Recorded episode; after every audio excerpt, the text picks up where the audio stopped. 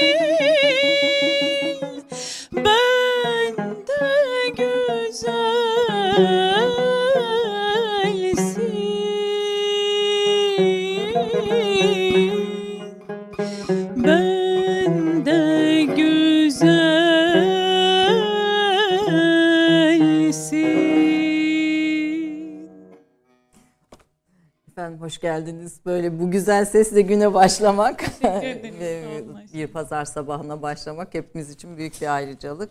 Yaprak çok teşekkür ediyorum. Furkan da kimin eserini dinledik hemen. Ee, Hüzzam makamında Sadi Işılay'ın bir eseriydi. Evet manada ruhta ve tende güzel olmak Evet. galiba bir temenni olarak da bütün izleyicilerimize dilediğimiz şey olsun. Efendim Profesör Doktor Ali Akyıldız çok değerli bir tarihçi. Hocaların hocası bir defa zümre e, olarak Türkiye'de.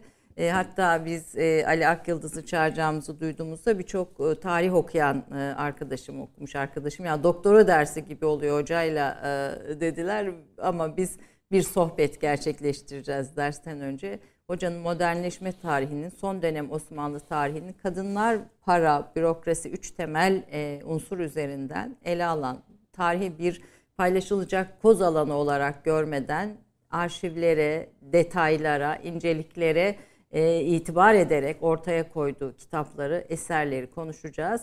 E, daha önceki programda kısmen biraz hocanın çalışmalarından bahsetmiştik ama bu programda biraz daha para meselesine ve biraz da harem meselesine girmeye gayret edeceğiz.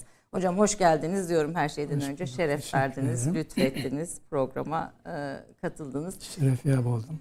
E, estağfurullah. Önünüzde bir sürü de materyal var. Şimdi onlara da geçeceğiz ama ben önce şu tercih Ercümenli, Encü, pardon Encümeni Daniş, ilk Türk Akademisi Encümeni Daniş'le e, başlamak istiyorum. Bu eserin kıymeti nedir bizim için? Sizin çalışmanızdı ve ilk defa bu konuda bu kadar derli toplu ve belgelere ulaşılmış bir çalışma ortaya koydunuz. 25 yıl önce yaptığınız bir çalışmaydı. Bunun bizim tarihimiz açısından değeri ve kıymetini söyler misiniz? Şimdi tabii e, Yaprak Hanım'ın bu kadar güzel bir sesten sonra benim akortsuz sesime e, dinleyicilerin nasıl bir e, tepki vereceğini bilemiyorum ama ee, çok teşekkür ediyorum kendisine. Zaten ben e, e, sesinin hayranıyım. Yani berrak, duru bir ses. Gerçekten. Şimdi Encümen'in Daniş benim doktora tezime kadar iniyor e, o konuyla ilgili araştırmalarım. E, daha önce, benden önce e, Kenan Akyüz gibi e, hocalarımız e, bu konuyla ilgili kalem oynattılar. Başka bazı akademisyenler e, fakat hep kitabi metinler üzerinden mesela e, takvim ve kayda yayınlanan listeler üzerinden yani üyelerle ilgili ve oradaki veriler üzerinden gidildi. Ama e, orada sorun şu. Yani alınan kararların uygulanıp uygulanmadığı bizi tarihçi olarak ilgilendirir. Dolayısıyla bugün e, hükümetler, işte yetkililer bir sürü karar alıyorlar. Ama bu kararların önemli bir kısmı zaten uygulanmıyor. Şimdi burada da o durum söz konusu. Yani küçük bir kitapçık. Fakat o anlamda e, alana e, bayağı bir katkı yapan e, bir e, yönü oldu.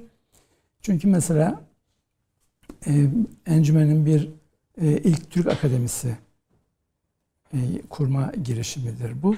Çok önemli bir girişimdir.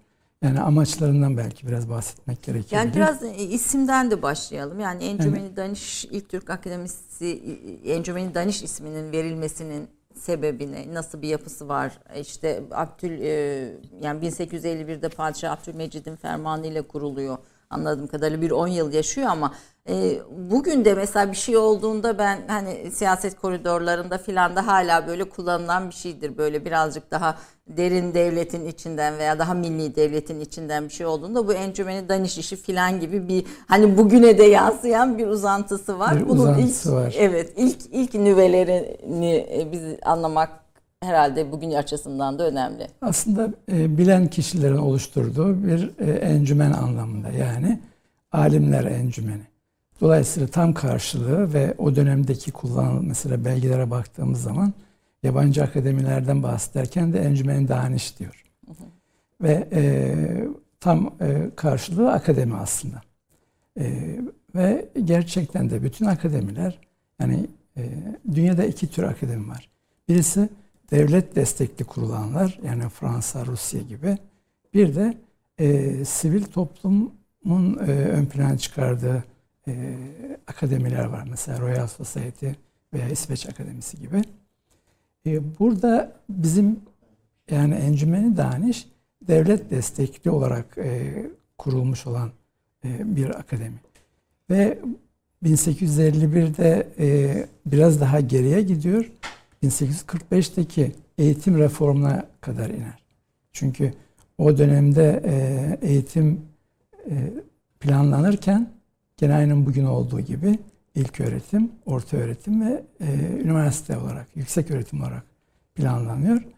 Kurulması öngörülen üniversiteye ve halk için yararlı kitaplar yazmak ve tercüme etmek üzere kuruluyor.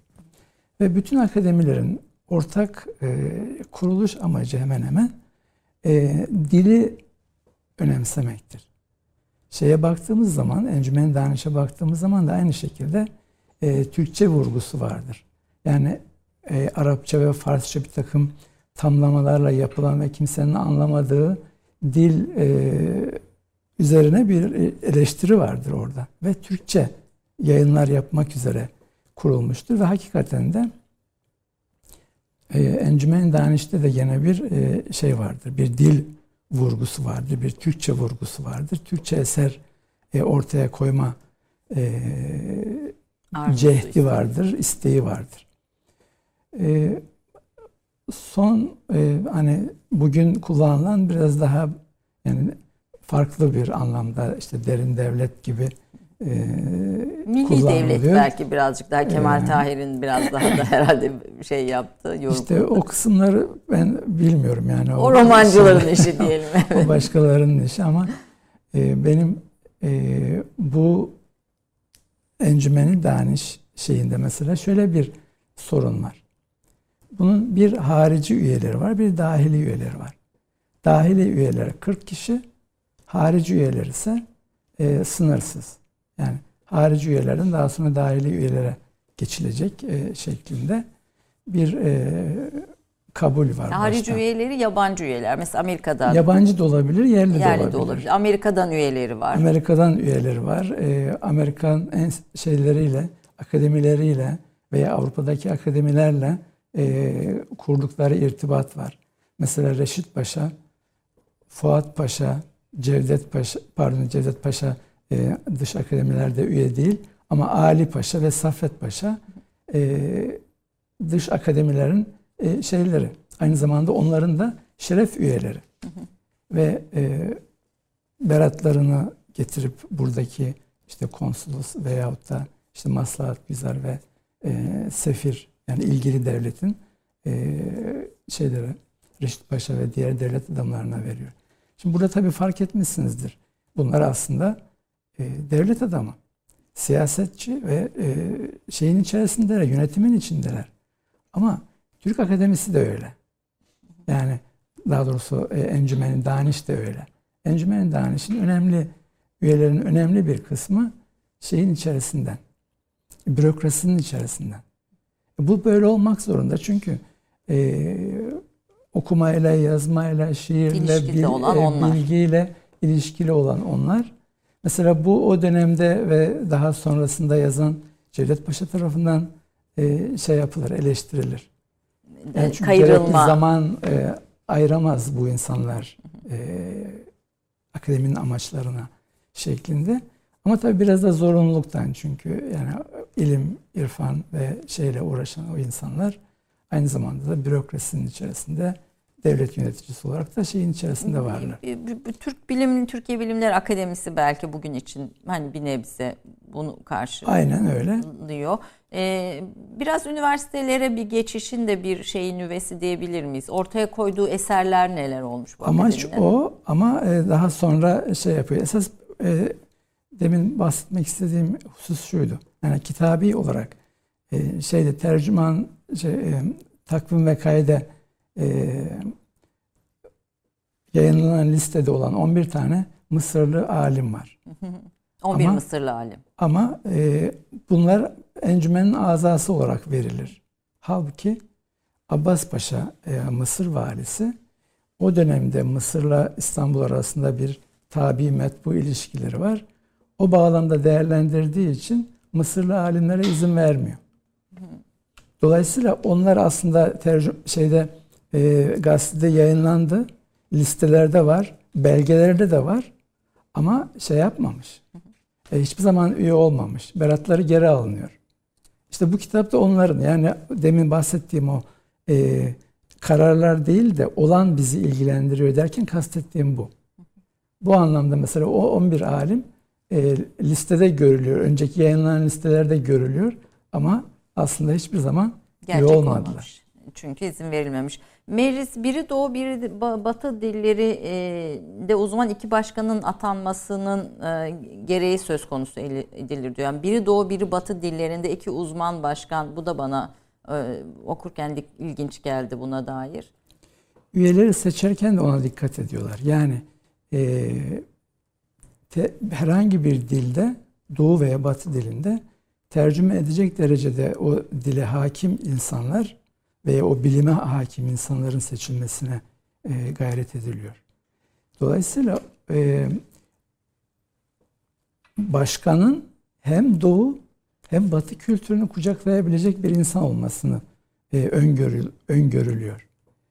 Fakat e, her zaman böyle bir insan bulmanın mümkün olamayacağını düşünerek birinci başkanın diyelim ki Batı e, dillerinde ve bilimlerinde e, ikinci başkanın Doğu olacak veya tam tersi olacak. Yani öyle bir çözüm buluyorlar ve aslında makul bir çözüm yani.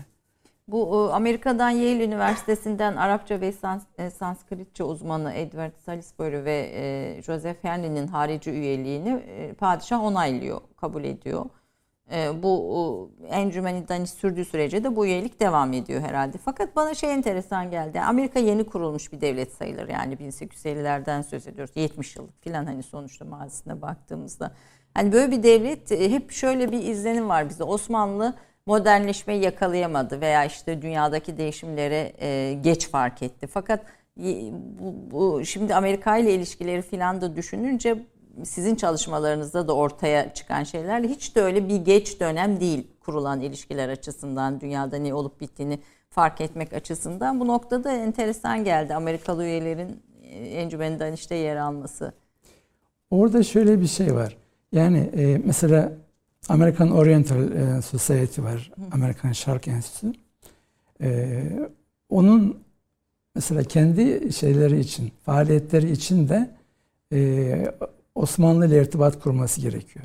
Yani Arapça, Farsça, Türkçe, Doğu ile ilgili araştırma yaparken bu dilin klasik metinlerini istiyorlar.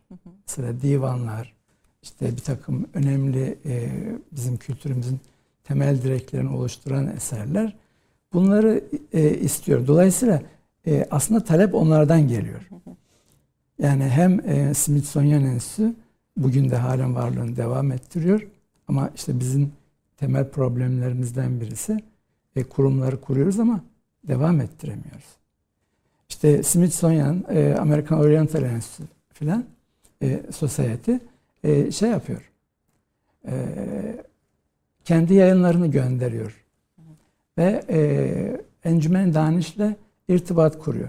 Daha sonra Amerikan e, Maslahat Güzarı'nın başvurusu üzerine e, söz konusu iki alim e, harici üyeliğe kabul ediliyor ve ilişkiler daha sonraki dönemlerde de devam ediyor.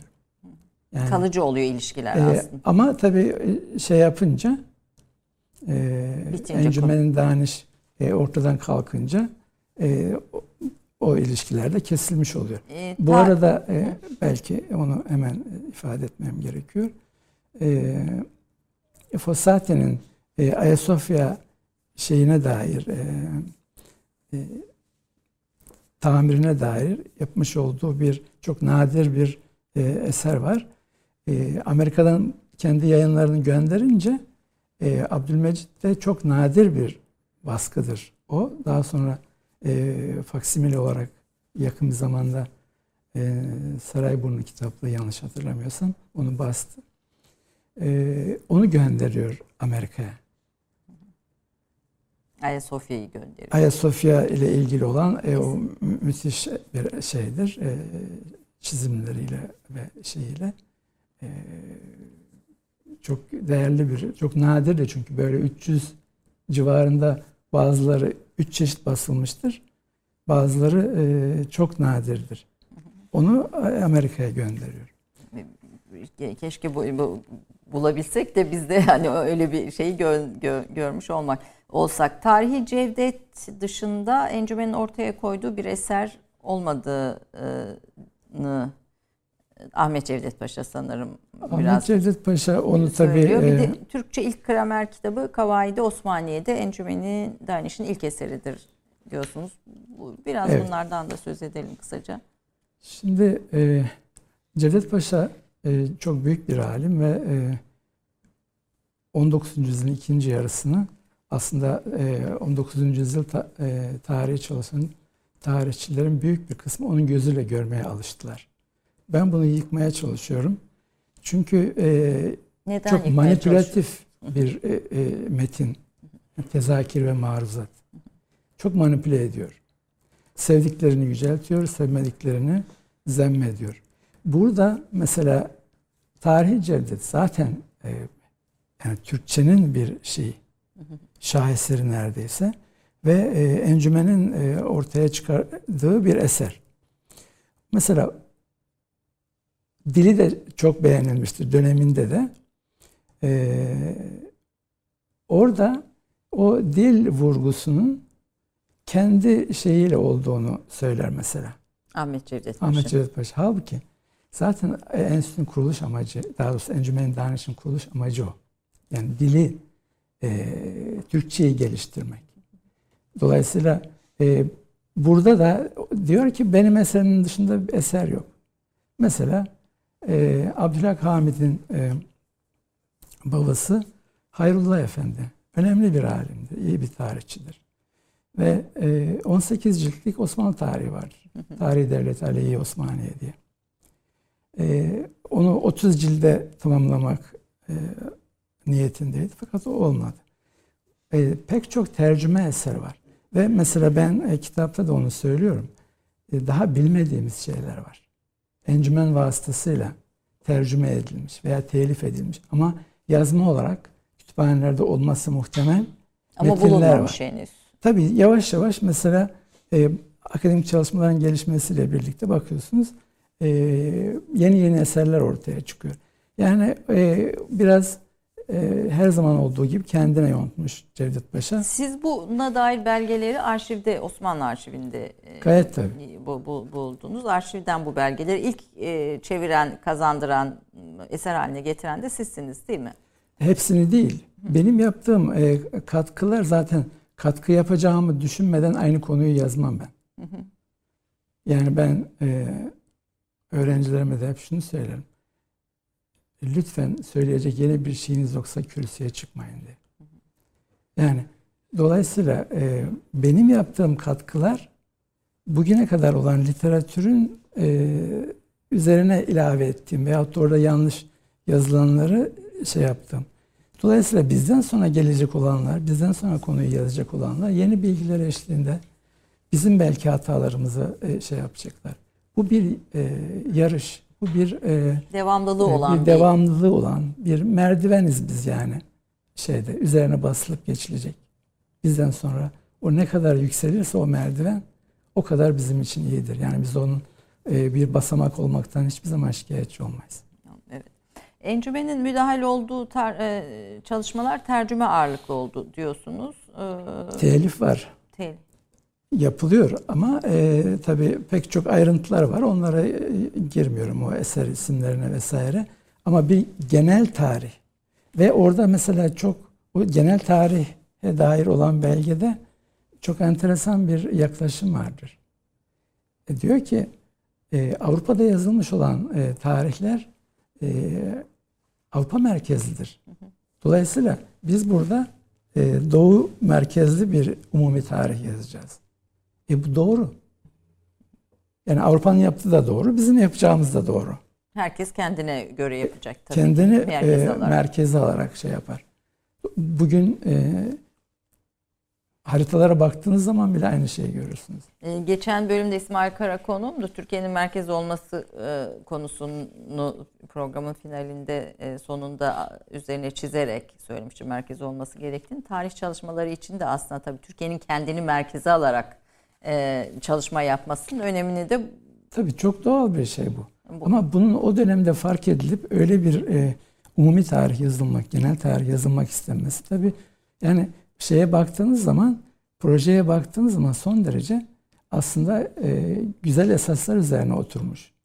Ama ne yazık ki sürdürülememiş. uzun sürmüyor. E, İbni Haldun'un Mukaddime isimli eserin 6 bölümden 5'ini çevirmiş olan Pirizade Mehmet Sahip Efendi'nin eksik tercümesinin son bölümünde encümenin faaliyetleri çerçevesinde tamamlanır diyorsunuz. E, şey dikkatimi çekti. O vakte kadar İbni Haldun'un şeyi yok mu mukaddimesi yayınlanmıştır herhalde diye düşünüyorum. İlk mi oldu? Yayın olarak değil de yazma olarak kullanılıyor tabii ki. Ama e, onu kullananların zaten bir dil problemi yok.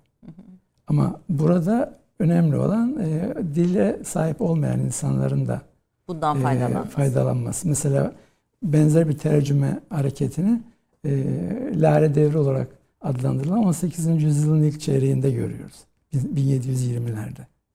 Yani şair Nedimlerinde içinde yer aldığı damat Nevşehir damat İbrahim Paşa'nın e, şeyiyle.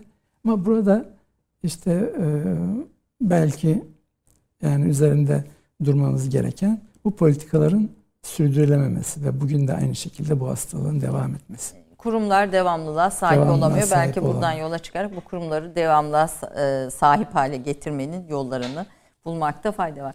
E, Kaç e, yı- yıldır arşiv, geçen bölümde biraz konuştuk ama arşiv sizin için çok kıymetli bir çalışma e, Laboratuvarımız laboratuvar. E, e, mesai çalışmalarınız için ne kadar süreyi arşivde geçirdiğinizi düşünürsünüz bunca yıllık e, bilim hayatınızda, akademik hayatınızda? Ben e, yani normal olduğu zaman e, şeylerimiz, e, ha- hayatımız e, asistanken yani doktora tezimi hazırlarken haftanın e, dört günü veya beş günü bazen hocam müsaade ederdi. E, giderdim arşive ve mesai açılır, kapanır. Ben oradayım. Ve e, o şekilde e, çalıştım.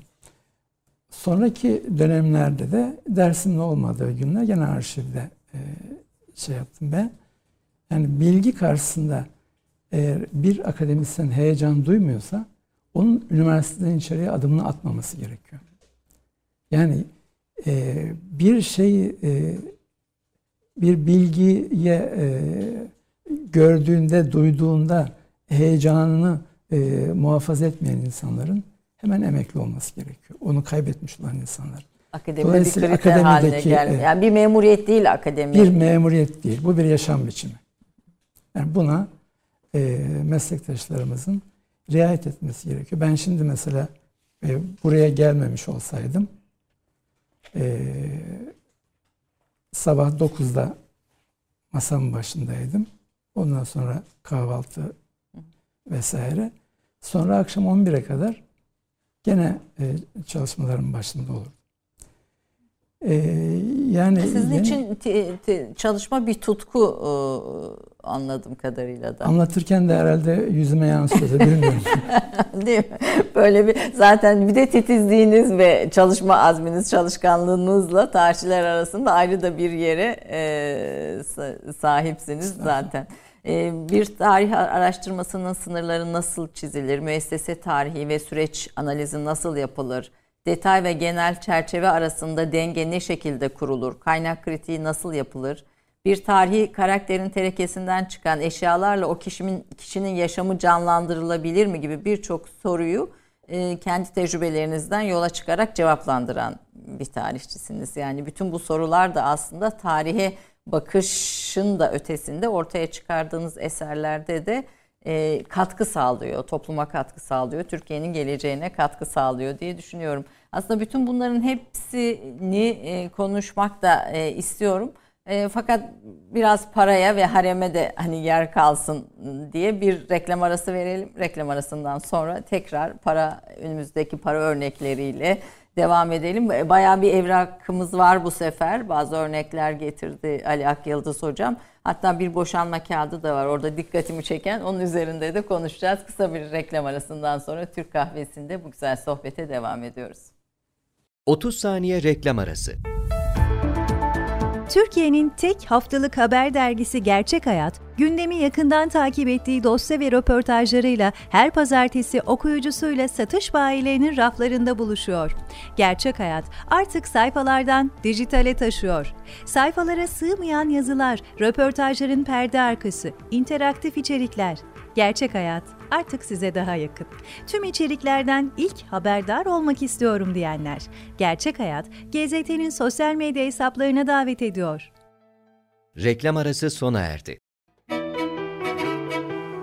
Ali Akyıldız 1 Aralık 1963 tarihinde Rize'de doğdu. 1985'te Marmara Üniversitesi Atatürk Eğitim Fakültesi Tarih Bölümünden mezun oldu. 1987'de İzmir Aydın Demiryolu konulu teziyle yüksek lisansı, 21 Temmuz 1992'de de Osmanlı Merkez Bürokrasisi'nde Reform 1836-1856 başlıklı teziyle doktorasını tamamladı. Başbakanlık Osmanlı Arşivinde 2 yıl uzman yardımcısı olarak çalıştıktan sonra 1989'da Marmara Üniversitesi Fen Edebiyat Fakültesi Tarih Bölümünde Yakın Çağ Tarihi Araştırma Görevlisi, 1995'te doçent, 2001'de profesör oldu. 1995'te İngiltere ve İskoçya'da araştırma ve incelemeler yaptı. Temmuz-Ağustos 2000 tarihlerinde London School of Economics and Political Science ve School of Oriental and African Students'ta misafir öğretim üyesi olarak bulundu. 2014'te Marmara Üniversitesi'nden emekli oldu. Hala İstanbul 29 Mayıs Üniversitesi Edebiyat Fakültesi Tarih Bölümü Başkanı olarak görevini sürdürmekte olup aynı zamanda Türkiye Bilimler Akademisi asli üyesidir. 1997'den bu yana Türkiye Diyanet Vakfı'nın çıkardığı İslam Ansiklopedisi'nin Türk Tarihi ve Medeniyeti heyetinde müellif redaktör olarak görev yapmaktadır.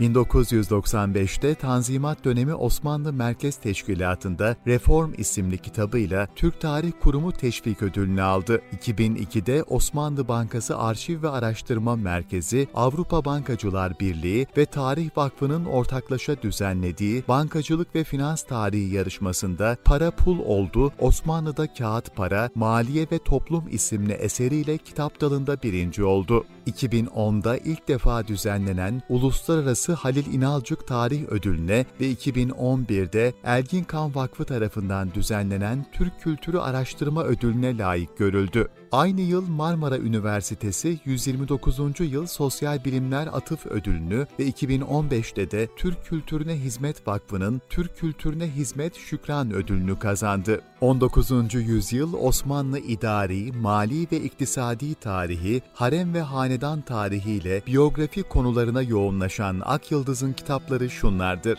Tanzimat dönemi Osmanlı Merkez Teşkilatı'nda reform, Osmanlı finans sisteminde dönüm noktası, kağıt para ve sosyoekonomik etkileri, mümin ve müsrif bir padişah kızı Refia Sultan, Osmanlı dönemi tahvil ve hisse senetleri, para pul oldu, Osmanlı bürokrasisi ve modernleşme, Anka'nın sonbaharı, Osmanlı'da iktisadi modernleşme ve uluslararası sermaye, Haliç'te Seyrü Sefer, Haliç Vapurları Şirketi, Sürgün Sefir Sadullah Paşa, Azmi Özcan'la birlikte yazdığı Namık Kemal'den mektup var, Zekeriya Kurşun'la birlikte yazdığı Osmanlı Arap coğrafyası ve Avrupa emperyalizmi, Haremin Padişahı Valide Sultan, Haremde Hayat ve Teşkilat, İlk Türk Akademisi, Encümeni Daniş, Yapay Tarihin Esirleri, Osmanlı Merkez Bürokrasisi, Saray, Harem ve Mahrem, Osmanlı'da ulaşımın modernleşmesi, Nazime Aydın ve Dindar bir Sultan. Evet, e, Nazime en son kitabınız aslında parayla devam edecektim ama şimdi şu boşanma evrakı meselesiyle birlikte biraz Valide Sultanları aslında haremi, haremin yapısına biraz daha detaylı girelim istiyorum. Şimdi önünüzde bir şey var, bir evrak var. Ee, Sabiha Sultan'ı boşayan eşinin e, boşadığı Ömer Faruk Efendi'nin boşama e, evrağı. Biraz önce reklamdan önce demiştik ki ve sizin özelliklerinizden birisi tarihte kaynak kritiği nasıl yapılır? Bir tarihi karakterin terekesinden çıkan eşyalarla o kişinin yaşam arasında bağ nasıl kurulur ve bir tarihçiye ne ifade eder bu belgeler? Bu bir boşama evrakı. İzleyicilerimize gösterelim ve hani ne, ne yazdığını da bir sizin şeyinizde okuyalım. Şimdi sizin açınızdan bu evrakın bir tarihçinin gözüyle kritiği nasıl? Yani bizim için aa işte şey hani ne bileyim bir tarihi magazin haberi gibi bir şey ama sizinle ilgili sizin bakışınızda durum nedir? Ben alayım onu şöyle bir göstereyim. Şimdi burada bir şey de var özellikle bunu görebiliyorsak Ediz Bey yönetmenimiz kraliçe tacı gibi bir şey yani değil mi? Biraz taç, kraliyet tacı. Kraliyet ta- tacı. Yani hanedanı temsilen modernleşme döneminde e, bu tür inisiyalleri artık e, hanedan üyelerinin kullandığını biliyoruz. Bu e, son dönemde 18 Avrupa'nın etkisiyle biraz da Mısır'ın e, Mısır hanedanının etkisiyle de e, bunu yapıyorlar. Yani hanedan erkek ve kadın üyeleri, sultanlar ve şehzadeler bu tür inisiyaller veyahut da Latin harfli isimlerinin baş harfi gibi e, inisiyalleri kullanıyorlar. Bir tür kar, kart vizit gibi biraz bir şey gibi. Kartvizitler kullanıyorlar. E, yani artık modern bir e, yapıya Yapı. Bu da böyle bir mektup. Şimdi bu mektup ne zaman yazılmış efendim? Bu 1948'de e, yani hanedan sürgündeyken e, iki hanedan üyesinin e, evliliğidir Sabiha Sultan ve Ömer Faruk Efendi. Bu e, sağ olsun değerli dostumuz e, Murat Bardakçı da aslı. E, benim kullanımım için bana e, verdi, lütfetti o baştan beri. Mesela Refia Sultan'ın e, şeyi de, e, portre resmi de yani 1998'den beri Murat Bey bana e, bu tür e, şeylerde katkılarda bulunur. Bu vesileyle ona olan e, şeyimizi de burada ifade etmiş Evet. olalım. Yani bu e, Murat Bey'in e, koleksiyonunda. Şimdi burada bir e, boşanma e, şeyi var. Hanedan üyesi iki e, şahsın boşanmasına dair bir belge. Yani demek istediğim tarihçi yani orada sizin kapa- kapanırken de söylediğiniz o yöntemle ilgili olmak üzere.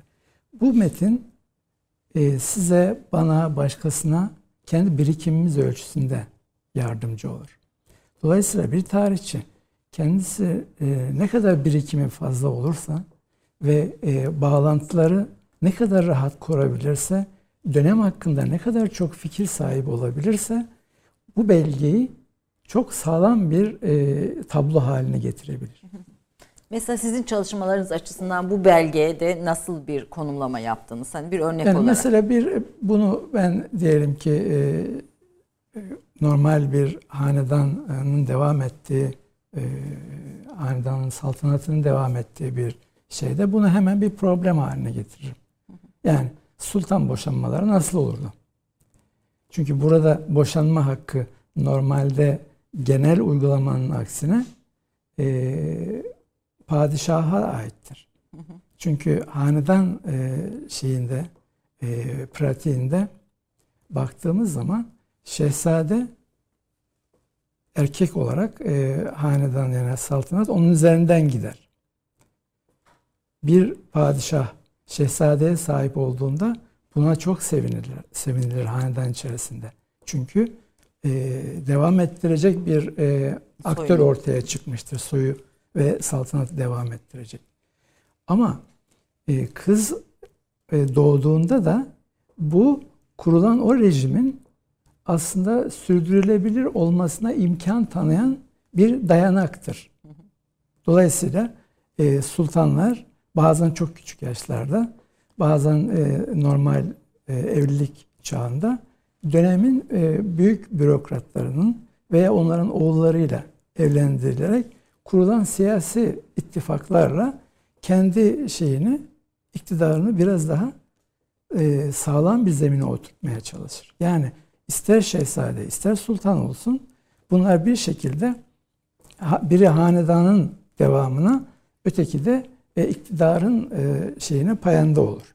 güçlenmesini. İkisi yani kadın da erkek ikisinin de e, e, bir etkisi bir var. etkisi var. Peki kendi isteğiyle evlenemez mi e, sultan? Padişah evlendirir. Yani kendi o manada kullandıkları bir irade yok. Son dönemlere kadar biraz işte fotoğrafın devreye girmesiyle birlikte 19. yüzyılın ikinci yarısında e, bu anlamda bir takım şeyler biliyoruz. Yani uygulamalar e, biliyoruz. Fotoğrafların gösterilerek kızların da beğenisine sunulmaya çalışıldığı ama e, genelde evliliğe karar veren de evliliği sonlandıran da padişahtır. Yani bir siz tesadüfen e, mutluluğu yakalamışsanız dahi padişah e, o aktörle arasında bir sorun ortaya çıktığında bu evliliğe son verebilir. Aslında başka bir özgür birisiyle- iradeden söz edemiyoruz. Yani hani saray, Hanedanda yok. hanedanda yok. Yani demek istediğim bu belgeyi mesela bir sultanın boşanma şeyi padişahtadır. Dolayısıyla ben onu bir problem haline getirip ondan sonra dönemin içerisinde uygulamalarıyla ve e, örnekleriyle bir yere oturturum. Sağlam bir metin ortaya çıkar. Nasıl değişim gösterdiğine dair de E, bir Gayet şey tabii. verirsiniz. Yani onu nakseden veyahut da e, Osmanlıca tabirle hilaf-ı ade yani genel uygulamanın dışına çıkıldığı örnekleri de orada zikredersiniz. Daha sağlam bir metin haline gelir. Şimdi orada tabii e, zarif bir ifade şey de var. Siz e, programdan önce söylemiştiniz. Hani bir, bir, bir, bir kısmen böyle aslında boşanma sebebini, e, Sabiha Sultan'ı boşama sebebini okursanız sevinirim. Yani aslında şunu diyor. Ben zevcinize karşı almış olduğunuz vaziyet ve evlatlarımı dahi yanlış harekete mani olacak yerde bana karşı teşvik etmiş e, olmanız dolayısıyla fimabat hayat-ı zevciyemizin devamı mümkünsüz olduğundan. Mümkünsüz. İki şahit, evet. iki şahit huzurunda işte Sizi e, boşuyorum. sizi Ve bu yeterli Tabii. oluyor boşama kağıdı olarak. Evet yani 1948 olmasına rağmen aynı hukuku uyguluyorlar. Hı, Yeterli oluyor ve o Yeterli. hanedan üyeleri arasında bu hukuk. Gayet tabii ama tabii çok büyük tepki çekiyor bu. Neden? E, çünkü yani sürgündesiniz, e, imkansızlıklar ve sıkıntıların olduğu bir şeyde e, hanedanın e, iki kolu arasında bir e, probleme dönüşecek şey. Çünkü e, Vahdettin'in kızı Mecidi soyundan geliyor. Ömer Faruk Abdülaziz'in torunu ve Aziz'i soyundan geliyor. Zaten birbirlerini pek sevmiyorlar. Bir probleme e, neden olacağından dolayı e, özellikle şeyin e, Nazmi Sultan'ın eşi Halit e, Ali Halit Paşa çok sert bir mektup yazıyor. Bu boşanma olayına Boşanma tepki gö- gösteriyor. Evet. Ee, Şimdi gönül ferman dinlemez sözü padişah sarayda hanedan için söz konusu değil herhalde. Ee, bir Behice Sultan örneği var. Abdülmecid'in kızı. Ee, Halil Hamit Paşa'nın e, torunu Hamit Bey'i. Yani öyle bir ilişki, bir daha doğrusu bir muhabbet e, aralarında doğmuş. Onunla e, şey yapıyor, evleniyor. Ama tabii kısa bir süre sonra da hasta e, vefat ediyor e, Behice Sultan. Çok kısa sürüyor o evlilik. Çok kısa süren bir evlilik. Yani o tür şeyler var. Mesela Ayşe Sultan işte e, bazı fotoğraflara bakılarak bir takım e, kararlar verdiklerini e, söylüyor ama netice itibariyle her zaman e, son sözü sultan söyler. Onların uygun gördüğü kişilerle evleniyor. Ben e, okurken biraz trajik buldum hanedanın e, yani sizin e, işte hem Nazime'de e, hem Valide Sultanlar'da yani biraz yani bir saray ama o sarayın içinde trajik bir e, hayat var bir taraftan. İşte mesela şehzadelerin uzun süre çocuk sahibi olamaması gibi şimşirlikte tutulan gibi filan böyle hani son derece kısıtlanan devletin bekası için kısıtlanan bir hayat var. Yanılıyor muyum? Ee, Şimdi şöyle, e, bu e, hanedanı işte demeye çalıştığım şeylerin sorunlardan birisi de o. Hanedanı çalışmak apayrı bir donanım gerektiriyor. E, nedir o donanım? Şimdi anne, baba, eş, evlat dediğimiz zaman bunları bizim anladığımız yani kendi e, küçük ailemizde anladığımız o muhabbet kavramı çerçevesinde düşünürsek yanılırız. Orada bir iktidar vardır. O iktidarın e, şeyinde bunların hepsini düşünmemiz gerekiyor. Yani iktidar bağlamında düşünmemiz gerekiyor. Bu anlamda yani işte padişahın eşi eğer haseki değilse yani ona ayrı bir muhabbeti yoksa hani Murad'ın Safiye'ye veyahut da işte e, Selim'in e, Nurbanu'ya duyduğu gibi veya Ahmet'in e, birinci Ahmet'in Kösem Sultan'a duyduğu gibi. Ondan birkaç çocuk yapmaz. Bir çocuk olur ve bütün kadının ondan sonraki bütün hayatı hayatı o şeyde geçer. O çev- çocuğu çerçevesinde geçer. Belki bir daha e, padişahla e, görüşemez bile. Sultan tehlikesizdir ama şehzade baba evlat ilişkisi değildir orada. e, babanın iktidarını sonlandırabilecek bir rakiptir artık şehzade. Yaşı ne olursa olsun çünkü bazen işte Sultan İbrahim'de olduğu gibi 6,5 yaşına kadar iniyor. Tahta çıkma tabii 11 yaş var, 14 yaş var. İşte Kanuni'nin kendi çocuklarını e, şey yapması, Mustafa'yı öldürtmesi, daha sonra işte Bayezid'in öldürülmesi vesaire. Bunları ancak o iktidar ve o hanedan e, şeyindeki ilişkilerindeki e, farklı mekanizmayı bilirsek anlayabiliriz.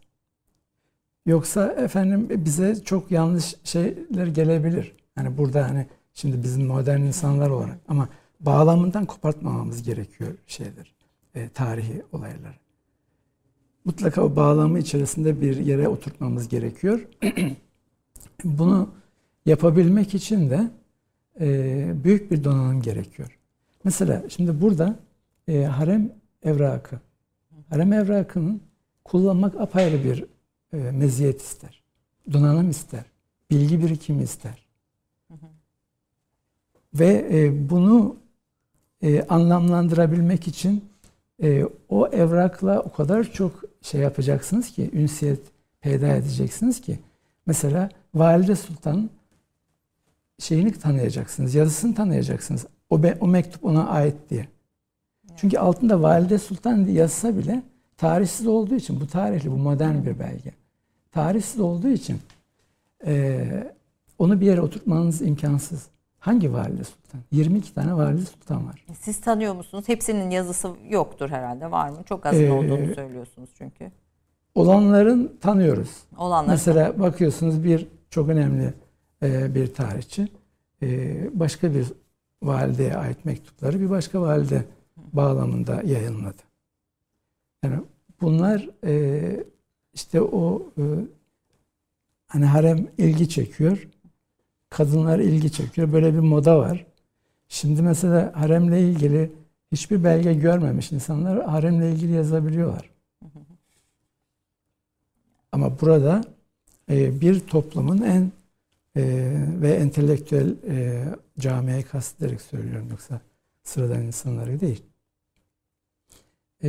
En önemli meziyeti temiz kudrettir. İyi ile kötüyü Ayırt edebilir. ayırt edebilme kudretidir.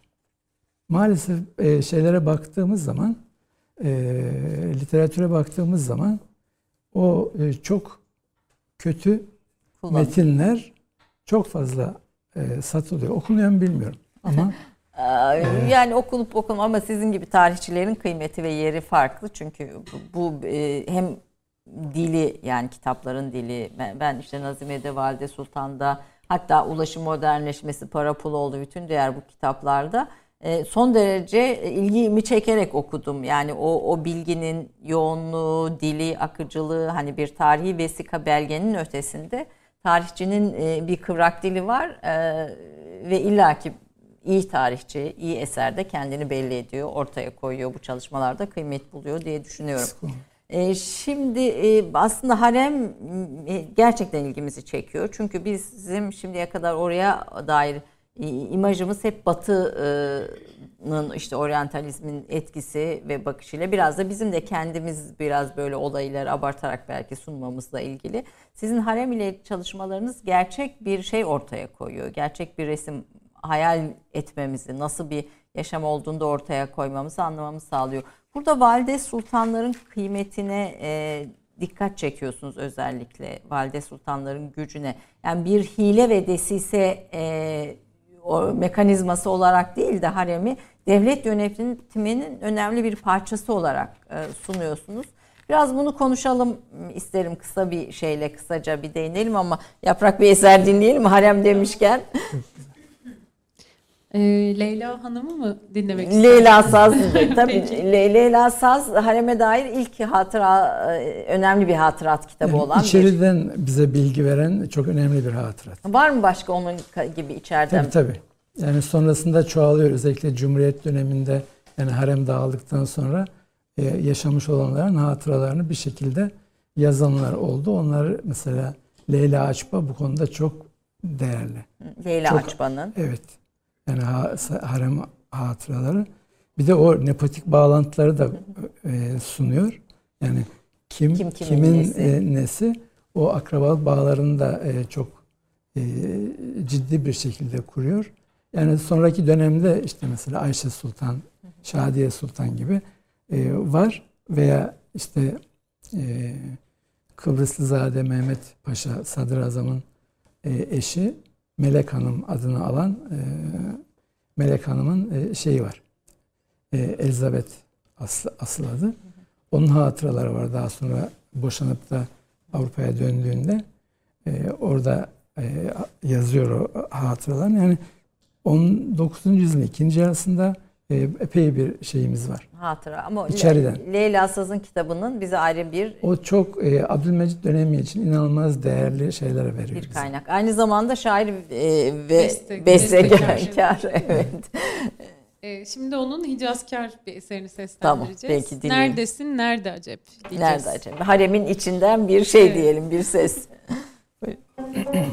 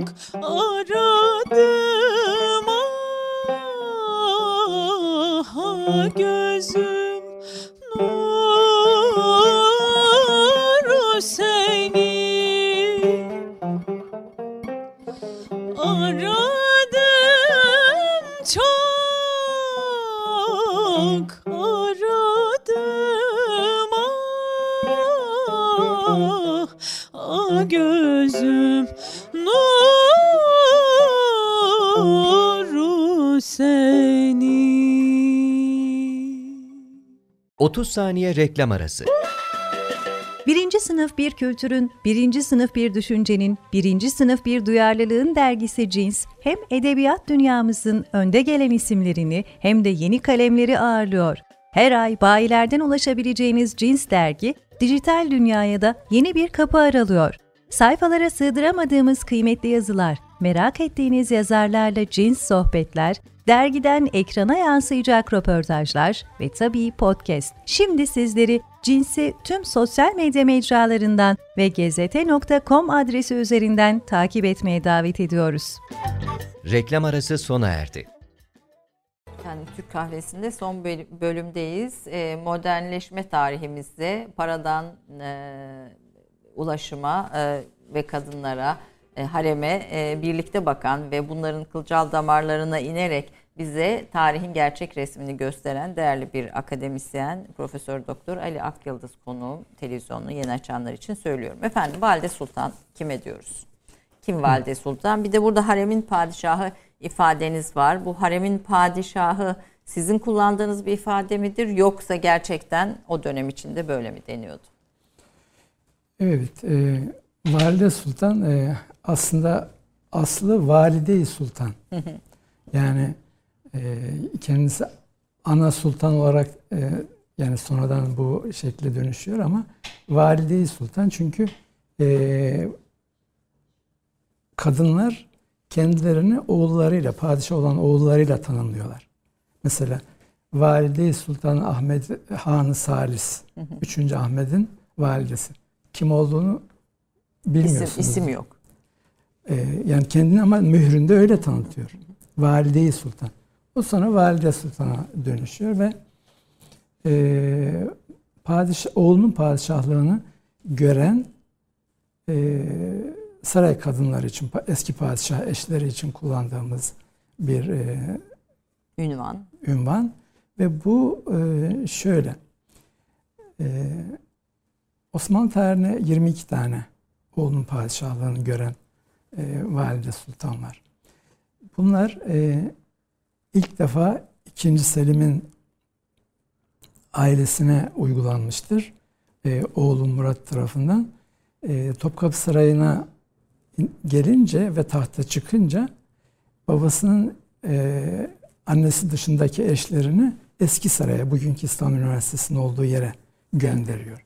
Cariyeleri ve o dönemdeki haremdeki üst düzey cariyeler. Onların hepsini oraya gönderiyor.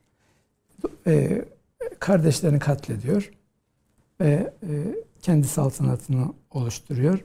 İşte Manisa'dan getirdiği şeylerle, e, kendi yakın görevlileriyle birlikte. E, dolayısıyla şeye giden pad, e, padişah eşi, eski saraya giden bir daha e, oğlu eğer şey olursa ki bu 17. yüzyıl için geçerli çünkü 17. yüzyıla kadar zaten katlediyorlar e, şeylerini, çocuklarını.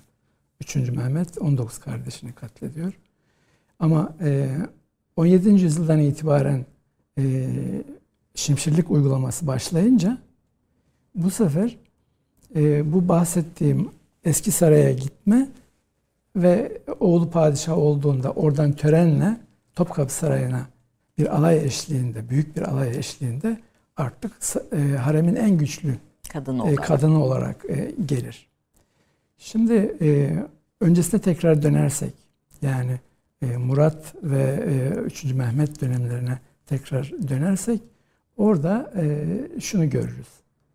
Her iki padişah da valideler olan Nurbanu ve Safiye Sultan'ı şey, iktidarlarını onlarla gönüllü olarak paylaştılar. Yani kendi iktidarlarını e, Anneleriyle. anneleriyle paylaştılar. Ondan rahatsızlık duydularsa da bir şekilde bunu devam ettirdiler.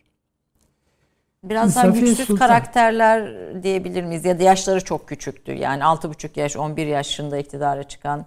Yok e, bunlar da öyle değil. İkisi de şeye gidiyor, sancağa çıkıyor ve orada şöyle bir durum var. Ayrıntı var, onu ifade etmemiz gerekiyor. E, demin bahsetmiş olduğumuz Kanuni'nin oğulları arasındaki o mücadeleler daha kendi sağlığında ve e, işte Mustafa'yı öldürtmesi, Şehinşah'ın e, kendi vefatı vesaire hiç hesapta olmayan ikinci Selim birdenbire tahtın sahibi oluyor. Ama Kanuni döneminde yaşananların e, bir şekilde e, ders almış olan bürokrasi şöyle bir çözüm buluyor. E, İkinci Selim'in oğullarından sadece Murad'ı Manisa'ya gönderiyor. Diğer e, şehzadeler sarayda tutuluyor. Yani bir yerde şimşirlik uygulaması o dönemden başlamış gibi. Hep orada yaşıyorlar. Oranın Orada yaşıyorlar. Veliaht Şehzade Manisa'ya gidiyor. Orada yöneticiliği öğreniyor vesaire. Sonra tahta geçiyor. Üçüncü Mehmet de aynı şekilde oluyor. Ama 3. Mehmet aniden ölünce 1603'te bu sefer on- 13 yaşındaki oğlu birdenbire kendini padişah olarak buluyor. Ve e, Safiye Sultan'ı gönderdiği zaman yani babaannesini eski saraya gönderdiği zaman Safiye Sultan kıyameti koparıyor. Camları indirdiğini söylerler. Ama burada önemli olan e, sancağa çıkmamış olan padişahların artık kendi ekiplerinin olmadığı. Yani 17. yüzyılda bunu görüyoruz. 13 yaşındaki bir padişah daha sünnet olmamış, sancağa çıkmamış ve bu ne demektir? Padişahlığa hazır değil aslında. Böylece e, şeyler başlıyor. İlk defa 1. Mustafa'nın 1617'de tahta geçiyor. Biraz da akli melekelerinde sorun var. Yani 1. Ahmet'in vefatı üzerine. Adını bilmiyoruz annesinin. Valide alayı ilk defa ona uygulanıyor. Yani eski saraydan Yeni saraya törenle geçiş. yeni saraya getiriliyor. Ama burada e, önceki iki örnek yani 16. yüzyılın son çeyreğindeki Nurbanu ve Safiye örneklerinin dışında bir durum söz konusudur. Çünkü 1. Mustafa'nın adını bilmediğimiz annesi bürokrasinin muhatabıdır. Çünkü e, akli melekelerinde sorun olan oğlunu bir şekilde bir e, naibe olarak orada Yönetir. görev yapar. Devleti yönetir aslında. Evet, devleti oradaki çünkü e, son karar her zaman padişaha ait olduğu bir şeyden yapıdan söz ediyoruz. Hal böyle olunca e, Valide Sultan ister istemez öne çıkıyor. E, mesela daha sonra işte ikinci Osman tahta geçiyor. Annesi vefat etmiş. E, ama birinci Mustafa ikinci kere tekrar geçiyor. Gene anne muhatap. Dördüncü Murat tahta geçiyor 11 yaşında. Gene Kösem Sultan muhatap. Yani burada bir zorunlu naibelik söz konusu. Zaten e, o dönemin kaynaklarında da bu söyleniyor. Deniyor ki biz onu işte mürebbi olarak yani bir naibe olarak bir nezaret anlamını, nezaret kelimesini kullanıyor. Yani bürok, bürokrasinin e, muhatabı Kösem Sultan. Bu, haremin padişahı da bu sebeple belki söyleniyor. hem e, o dönemin işte yazarlarının e, kullandığı e, Safiye Sultan için padişah manevi. Manevi Yani- padişah. Bir maddi padişah var. E, 3. Mehmet. Bir de Safiye Sultan var. Evet. Padişahı manevi. Onun yetkilerini de kullanan ama padişah değil. Daha sonra e, şey bunu e, Katip Çelebi e, padişahı mecazi olarak kullanır gene. E, yanlış hatırlamıyorsam Kesem Sultan için.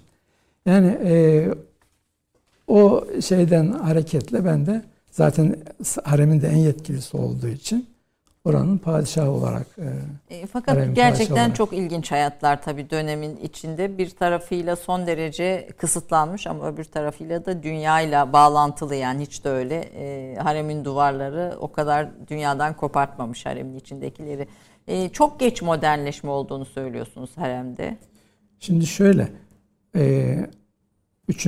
Murat'tan itibaren artık e, iktidar sarayda toplandığı için saraydaki kadınlar yani haremde yaşayan bir padişah söz konusu ve ağalar ön plana çıkıyor ister istemez.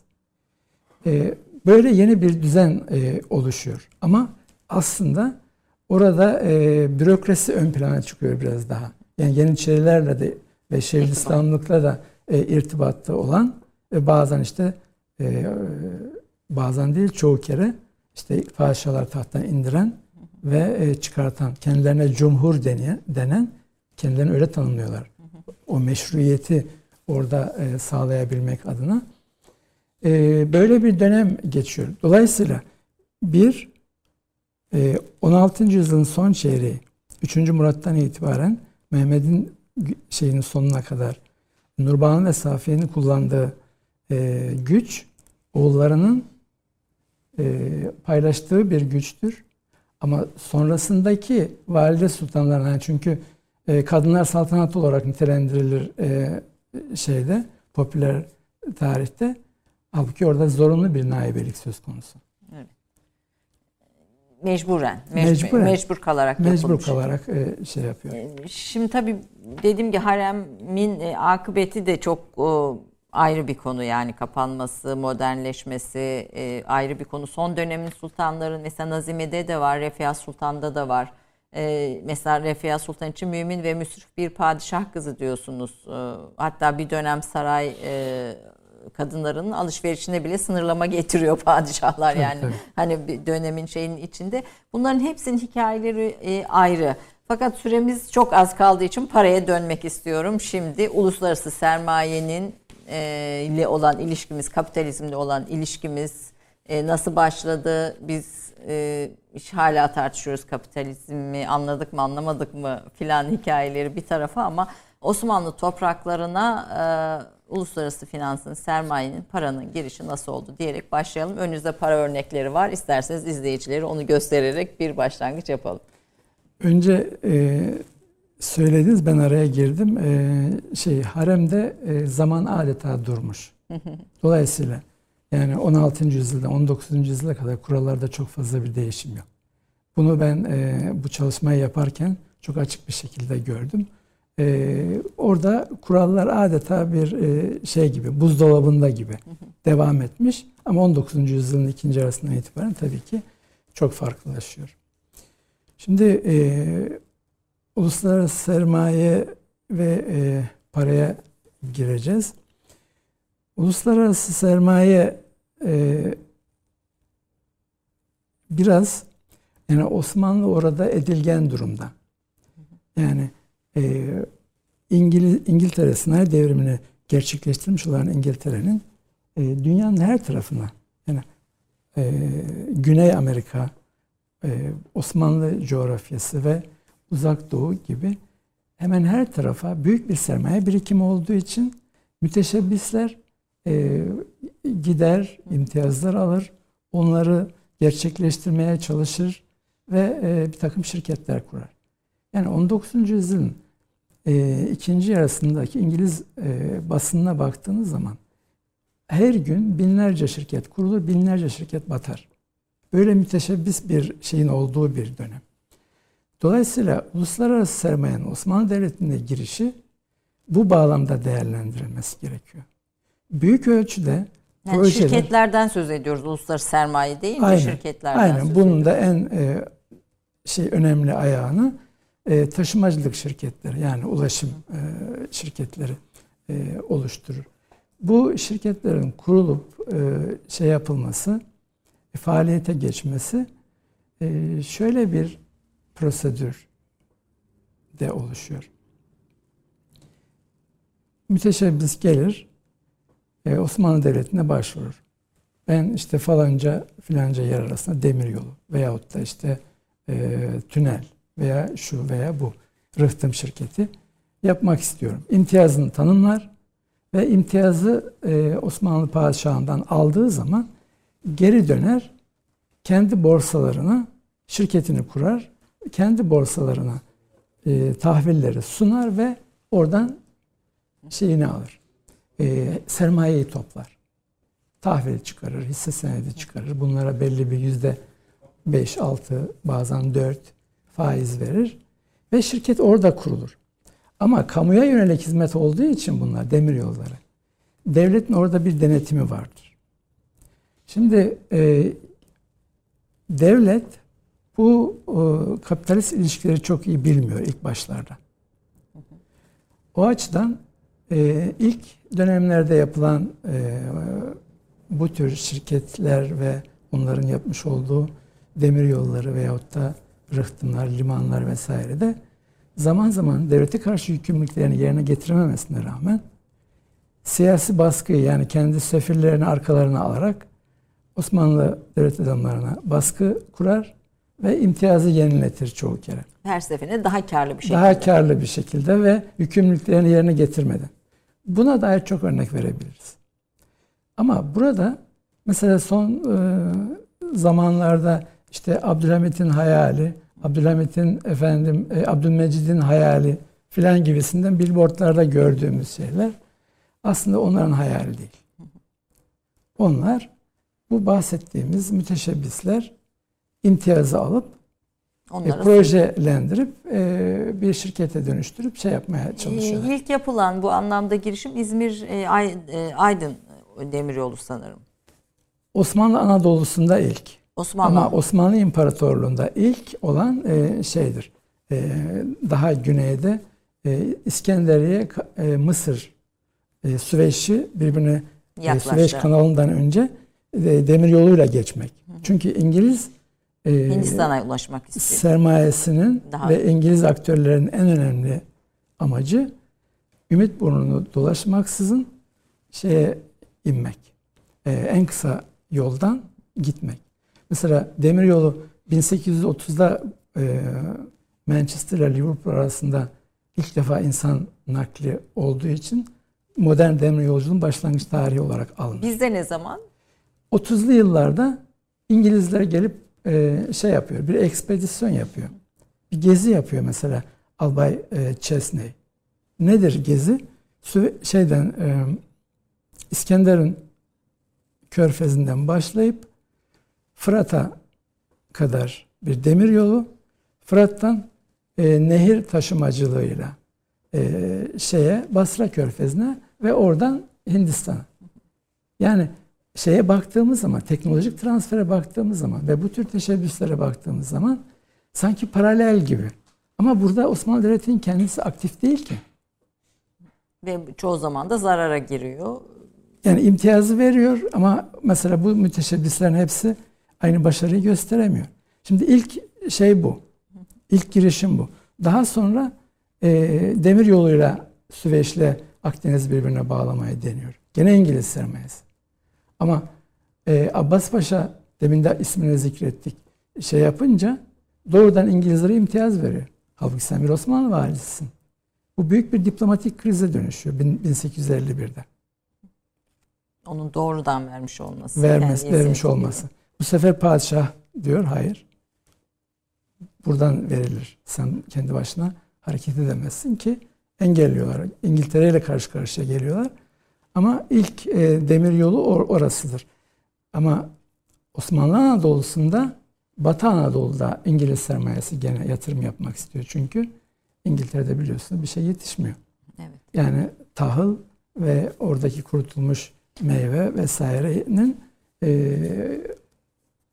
oradaki ürünleri İngiltere'ye Ee, götürmek Ankara'nın sonbaharında Almanlardan da bir hayli söz ediyorsunuz uluslararası Daha sermaye. geç, Daha, daha geç. geç. bir dönemde Almanların da Türkiye'yi, Anadolu'ya hatta coğrafyayı keşfetmek üzere araştırmacılar gönderdiğini, bölge bölge Anadolu'da ne yetiştiğini raporunu çıkarttığını söylüyorsunuz.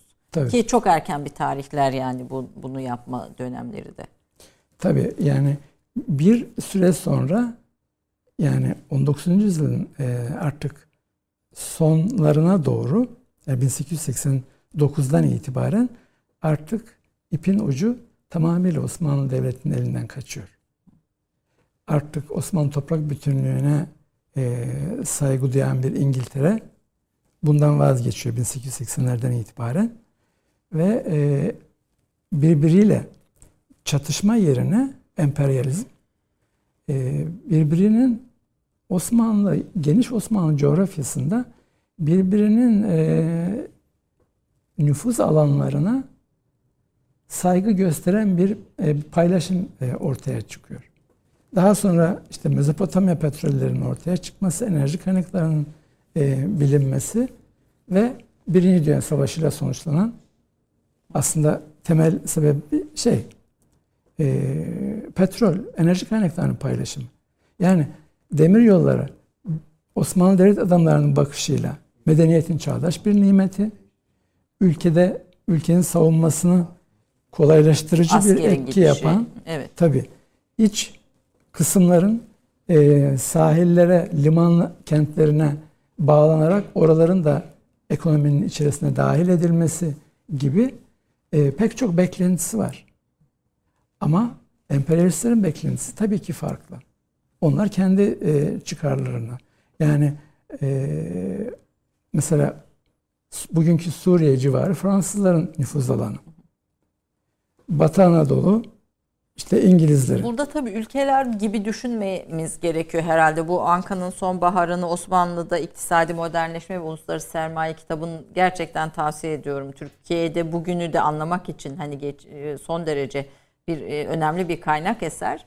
E, Burada Anka'nın sonbaharın Osmanlı olduğunu Oral Sander'den Evet, ödünç evet, aldınız evet. zaten söylüyorsunuz. E, şirketler var. Yani biz paylaştığımızda Fransızlara, İngilizlere, Almanlara verilmiş bir e, şeyden ziyade devletten ziyade çeşitli Şirketler. Yani Fransız şirketleri, İngiliz şirketleri, Alman şirketleri demek belki biraz daha anlamamızı kolaylaştırır. Şöyle yani sermayenin e, siyasi organizasyonundan bağımsız düşünemezsiniz. Dolayısıyla mesela İngiliz, İngilizlerin aldığı İzmir Aydın Demiryolu şeyinde zaten parlamento üyesi. Aynı zamanda şirketin sahibi. Şirketin de e, imtiyaz sahibi sonra da yönetiminde yer alacak. Ve bir sıkıntıya düştüğünde hemen e, kendi devletini devreye sokuyor ve e, Osmanlı Devleti üzerine siyasi baskı uyguluyor. Burada e, esas üzerinde durmamız gereken belki şu. Aynen bugün e, yeni bir yöntem olarak sunulan yap işlet devlet modeli. O dönemde de bunlar bazen 49, bazen 99 yıllığına şey yapılan devlet onlara bir e, imtiyaz veriyor. imtiyaz veriyor ama para vermiyor. Kendi sermayelerini dedim ya hani oradaki borsalardan topluyorlar. O top, topladıkları sermaye ile gelip burada şirketi kuruyorlar. E, belli bir kar garantisi var. Mesela Rumeli Demiryolları için 14 bin frank kilometre, başına. 14 bin frankın altına düştüğü zaman aynen bugün olduğu gibi e, üstün devlet hazine karşılayacak. Ve bunun uygulanmış bir proje, uygulanmış bir yöntem ve Osmanlı Devleti'nin zaten e, yarı sömürgeleşmesine sebep olmuş bir yöntem zaten. Aynı, burada Selanik, Manastır Demiryolu, Rumeli, Balkanlarda çok fazla demiryolundan söz ediyorsunuz. Değişik İngiliz sermayesi şeyler. değişik yerlerde. Yani sadece bir şey biz tabii Hicaz Demiryolu'na e, Almanlara verilen şeyle daha odaklandık ama e, bu, bu ulaşım modernleşmesi kitabında da gördüğümüz kadarıyla Anadolu'nun birçok yerinde birçok demiryolunun nüveleri o dönem yapılıyor. Yani baş, yani bitiyor bitmiyor hani projelerle ilgili çeşitli şeyler var.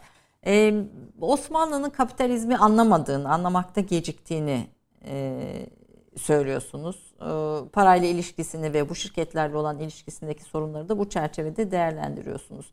Bunun karşısına e, milli sermaye dediğimiz sermaye oluşumu nasıl e, ortaya çıkıyor veya oluşturma dönemi nasıl oluyor? 10 dakikamız var hani biraz daha kısıtlı. Bir de isterseniz şu kaimeleri, şu paraları bir gösterelim izleyicilere. Mesela önünüzdeki duran bir para imiş şunu. Bu Bunlar e, şöyle size vereyim. tabii bu efendim kaime ilk Türk parası bu El yazılı olarak şey yapılıyor bunlar. el yazılı bu böyle bu böyle bir para yani bu ebatta. Orijinal ebatta. Orijinal ebatta bir para imiş. Paraya olan ihtiyacı o kadar acildir ki e, şeyini e, mührünü kazımıyor. Yani e, kazıma e, imkanı yok, zamanı yok. Hemen böyle bu şekilde ilkel bir şekilde Bir para çıkartıyor. para çıkarır. İlk çıkışı ne zaman kaimenin? 1840. 1840. Yani tanzimat reformlarını finanse etmek üzere. Bu da bir para. Gene onların e, Orijinali bu. artık e, matbu hali. Bunlar çünkü çok taklit edilince onlar da taklit ediliyor tabii ama e, bunlar çok daha basit oldukları için matbu kaimeler daha sonra Ee, Kalpazanlar tarafından hemen Evet. kalpazanlık müessesesi parayla birlikte ortaya çıkıyor. Başka para örnekleriniz de var. Onları da bir e, Bu izle. e, 93 Harbi'nde fina- 93 Harbi'ni finanse etmek üzere E, basılan e, para. basılan paralar. Deminkilerle aynı kalıplar farkındaysanız. Evet. Aynı kalıpları kullanıyor. Ama onun e, arkasını da gösterebilir misiniz? Evet. E, banka e, orada Osmanlı Bankası 1863'te artık bir emisyon bankası haline almıştır. Bakın orada da Burada e, da ayrı var. bir dert vardır. E, kağıt para basma hakkını Osmanlı Bankası'na devrediyor. İngiliz ve Fransız sermayesine Kurulan. e, kurulan bankaya şey yapıyor. 93 Harbi çıkınca 1876'da 76 77 78 e, savaş ama savaşa doğru gidiliyor. Şey diyor ki devlet para bas bana ver. Çünkü 1875'te zaten şey verilmiş. Memorandum ilan edilmiş. e, yabancı sermaye artık e, giriş yapmıyor Türkiye'ye. Çünkü güvenli değil Türkiye, Osmanlı Devleti. Hal böyle olunca e, devletin para bulacağı hiçbir şey yok. Balkanlar karma karışık, savaş geliyor, yüz binlerce orduyu bir şekilde finanse etmek gerekiyor. Bankaya söylediği zaman bana para bastı, bana ver dediği zaman banka basmıyor. Bunun üzerine e, bu paralar eski kalıplarla basılıyor ve fiili olarak piyasaya sürülüyor. Ama bastığı paranın yüzde birini bankaya tazminat olarak okuyor, şey ödüyor. Ödüyor. İkinci dünya şey Birinci Dünya Savaşı esnasında da aynısını yapıyor banka. Birinci Dünya Savaşı 209 trilyon e, dolara mal olmuş bir savaş. Yani tahminler o şekilde iktisatçıların. Aynı şekilde bankaya e, para bas ver dediğinde şey yapmıyor. Yani şu üçüncü.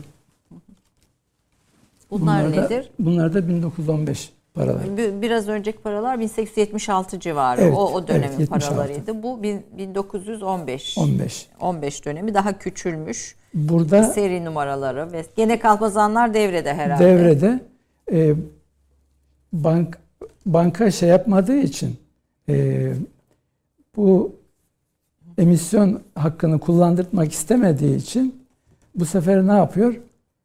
Devlet Duyun Umumiye İdaresi'nin idarecilerini kovuyor ve Duyun Um- Umumiye İdaresi'yle bu paraları basarak savaşı finanse etmek e, ile karşı karşıya kalıyor. Yani arkada bir güçlü kurum olsun. Bunun tamamının karşılığı altındır. Bu 10 10 lira değil mi?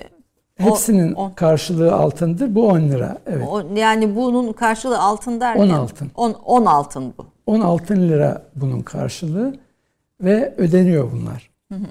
Ama e, burada işte devletin bazı kurumlarda ne kadar hassas davranması gerektiğini ortaya e, koyan örnekler Bir de bunlar. bu paraların bir dönem evet, kalpazanlar vesaire hani istismar edilme sürecinin içinde devlet bir ara bu basılanları da geri topluyor. Galiba sarayın kapkacağını filan satarak hatta bir dönem. Tabii 1862'de 3 kere başvuruyor. 1862'de büyük bir kriz oluşuyor. Paralar artık geçmemeye başlıyor. Ee, bu sefer devlet e, bu önceki şeyleri geri çekiyor. 76'da tekrar sunmak, tekrar başvurmak zorunda kalıyor. Yani her üç uygulamada da 1915 uygulamasında da devlet kriz döneminde bir iç finansman aracı olarak başvuruyor. Para olarak değil. Hemen çünkü e, onu şey yapmak istiyor. Geri çekmek istiyor. Sonra bir şey e, ne diyelim ortaya çıkan süreçler çok da istediği gibi olmuyor zaten. E, Tabii. peki milli sermaye oluşumları ilk İttihatçılar dönemine dair de örnekleriniz var yine Ankara'nın sonbaharında. E, Evet, İktisadi yaşamın önemli ilginç. bir e, unsuru. Hatta kadınların kurduğu bir e, şirketten de söz var. ediyorsunuz. İlk milli sermaye oluşumuna dair ne söylersiniz? Şimdi şöyle, Osmanlı Devlet e, burada tabii esaslı bir konu var, kapitülasyonlar. Yani bu şirketler kendi e, ve daha sonra 1838 Osmanlı-İngiliz Ticaret Antlaşması ile başlayıp diğer Avrupa devletlerine de büyük devletlere de verilen bir takım imtiyazlar var. Orada Türkçe metinde olmayan ama İngilizce metinde olan oradaki her türlü ticaret diye bir ibare var. İngilizler bunu kullanarak Osmanlı iç ticaretine dahil oluyorlar. Bu ne demektir? Gelir bir İngiliz Osmanlı'da şeyini e, bakkal dükkanını açar, Vergi de vermez. vergi de vermez, hukukunu da kabul etmez, hiçbir e, denetimi de kabul etmez. Şimdi böyle bir ortamda yerli sanayinin e, neşvi nema bulması, e, şey yapması, güçlenmesi mümkün mü? Değil. Bu en büyük problem. Bununla ilgili e, tabii zamanımız çok kısa olduğu için e, biraz acele ediyorum. Bununla ilgili devlet bir, bir takım tedbirler alıyor. Mesela yerli sanayiciye işte e, fabrikasını kurması için e, arazi veriyor bedava. Veya ham madde temini uygun şartlarda veya bazen bedava. Veya satın alma garantisi veriyor. Veya e, yurt dışından getireceği alet, edevat ve e, makineleri e, gümrük vergisinden muaf tutuyor. Ama öbür tarafta bir vergi vereceksin. E, öbürü hiç vergi vermiyor. Hiçbir denetimi kabul etmiyor. Nasıl rekabet edecekler? Rekabet şart yok. İlk milli şirketimiz ne zaman? Milli sermaye ile kurulan şirketimiz. Yani çok var da bu e, anonim şirket anlamında şirket hayriye. Cevdet Paşa ile Fuat Paşa o zaman tabii ikisi de efendi. E, bir anonim şirket örneği kurmak üzere e, Yalova kaplıcalarındayken bu kararı alıyorlar ve daha sonra gelip şirket hayriyeyi kuruyorlar. Yani, ilk anonim devlet şirketimiz destekli. şirketi hayriye. Şirket hayriye. Ondan sonra e, çoğalıyor tabii. E, veya klasik hukuktan kaynaklanan şirketler var. E, işte bu kamuya yönelik hizmet veren e, yabancıların kurmuş olduğu şirketler var. Ama ikinci meşrutiyetle birlikte yani hem gayrimüslim unsurların hem efendim yabancıların devlete yardımcı olmama yönündeki e, davranışları üzerine iddiaçılar milli bir şeye dönüştürüyorlar. Yani 1908 sonrasında 1908'de iddiaçılar ne milliyetçidir? Osmanlıcıdır. Ne de milli iktisatçıdır. Ama zaman içerisinde e, muhatap oldukları şeyler onları milli iktisatçı yapıyor ve e, hem banka kurmaya çalışıyorlar işte 1900 e, savaş yıllarında 15-16 kongresinde kazandıkları sermayeyi orada vakıf olarak e, kurup milli şirketlere faaliyete geçiriyorlar. 1,5 milyon e, liraya yönelik bir sermaye oluşuyor savaş şartlarında. Orada bazı e, şeylere, ihtikarlarına e, şirketlerin göz yumuyor. Yeter ki sermaye biriksin. Onunla Milli İktisat Bankası'nı yani Müslüman e, unsurları desteklemek ve bir burjuvazi yaratmak. Bunu çok açık bir şekilde söylüyorlar. Burjuvazi yaratma konusunun devletin meselesi olarak ilk gündeme gelme zamanı 1900 dönem. o dönem. O dönem. Şöyle diyor, diyor ki e, askerlerin üç unsur şey, yap, yap- şey yapabilirsin, güç alabilirsin. Askerler, memurlar, esnaf. Askerler siyasete karışmamalarını gerektiğinden dolayı askerlerden yardım alamazsınız diyor. Memurlar kendilerine daha fazla maaş vaat eden e, tarafa gidiyorlar. Onlara da güvenemezsiniz. Esnaf sadece sokak Kendini. sokak gösterilerinde onları kullanabilirsiniz. Başka bir şey el- elde edemezsiniz.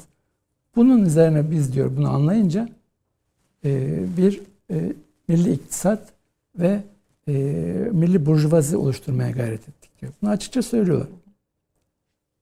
Ve iktisadi konularda da çok çok dürüstler. Çok fazla eleştirilmişlerdir ama e, her kuruşun hesabını verdiler ve Cumhuriyete ne intikal ettiyse hepsi ta- şeyler, ihtiyaçlardan intikal etti. Döneminden Evet. kalmadır. Evet. Şirket olarak da güç olarak da. İlk kurulan fabrikalar falan bunlar da tabii üretimler ayrı bir şey ama galiba orada biraz daha uluslararası sermayenin e, şeyi var. E, ilk yatırımlarda ilk kurulan. Şimdi şöyle, aslında biz e, bizim kafamızda e, sanayi devrimi sonrasında bir e, fabrika ve büyük şirket modeli var. Halbuki ekonomilerin önemli bir kısmını kısmını e, imalat sektörü e, şey yapar, Yönetir. e, yönetir ve e, yani paylarına baktığınız zaman da bu ciddi bir paydır. E, merhum e, meslektaşımız Amerikalı Donald Carter'in bir e, kitabı vardı. Osmanlı İmalat Se- e, Sektörü diye. Çok önemli bir kitaptır. Ama e, şeyini e, yerini bulmadı. Çok önemli. O e, şimdi mesela baktığınız zaman işte sokak aralarında e, şey altlarında bina altlarındaki o manüfaktür küçük atölyeleri nereye sokacaksınız?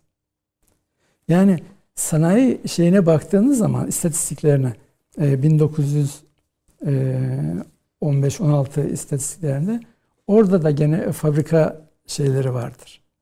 Yani özel sektörün, yabancıların, efendim devletin kurmuş olduğu pek çok fabrikaları var.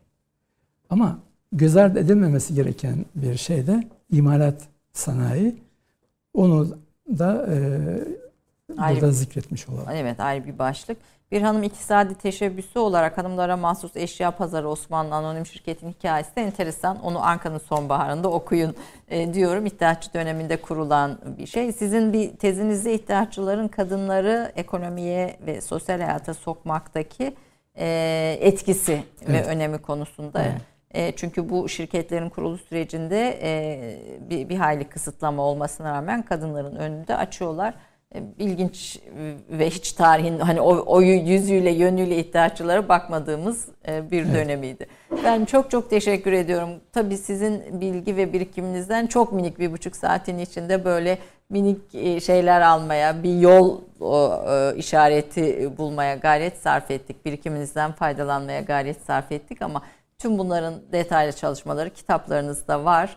Öğrencilerinizle zaten hani e, müthiş bir e, eğitim veriyorsunuz ve e, sizin dersinize giren herkes derslerinizin çok önemli olduğunu, çok etkili olduğunu da söylüyor. Allah eserlerinizin sayısını artırsın. E, teşekkür Birikiminizden daha çok faydalanmayı nasip etsin diyelim. Türkiye'nin gerçekten değerlerinden birisi Ali Akyıldız hocam. Ben okudukça ve hep detaylara indikçe hem mukayese kabiliyeti açısından hem tarih araştırmacılığının nasıl yapılması noktasında örnek bir e, akademisyen, bilim adamı olarak da ayrı bir yeriniz olduğunun altını çizelim. Size şarkıya bu sefer vakit kalmadı. Ben çok teşekkür ediyorum katıldığınız için. Tekrar çok teşekkür ediyorum. Ben Lütfettiniz. teşekkür ederim çağırdığınız Daha sonraları belki biraz daha yine detaylandırmak üzere bir araya geliriz eğer lütfederseniz. Efendim Türk Kahvesi'nden bugünlük bu kadar. Haftaya görüşmek üzere. Hoşçakalın.